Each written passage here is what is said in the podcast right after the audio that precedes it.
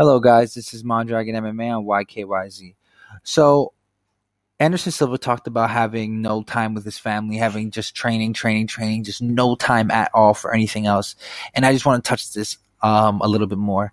Um, it's actually true. Um, with fighting, you constantly have to keep learning, constantly have to keep evolving your fight. If you're not training that day, you're either watching film, you're watching new techniques. You have to continuously get better. The sport itself is blowing up so much that there's kids starting this early. There's um, people that have invested time, effort, money to get better.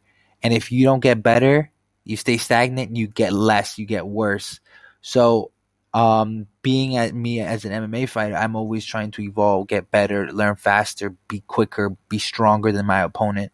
Um, it's one of the toughest things to do because you forget the outside world. You forget there's other people involved in your life. The sport of fighting is very selfish. You have to be selfish if you want to make this a career and you have and you have to be able to willing to lose family, friends to make your dreams happen and that has affected me as well a lot. Um, relationships, friendships, I've lost due to the fact that I'm always training. And people need to understand that some dreams, you have to lose some friends, lose some things to make better for yourself. And they would understand. If they don't, then, you know, you lose them.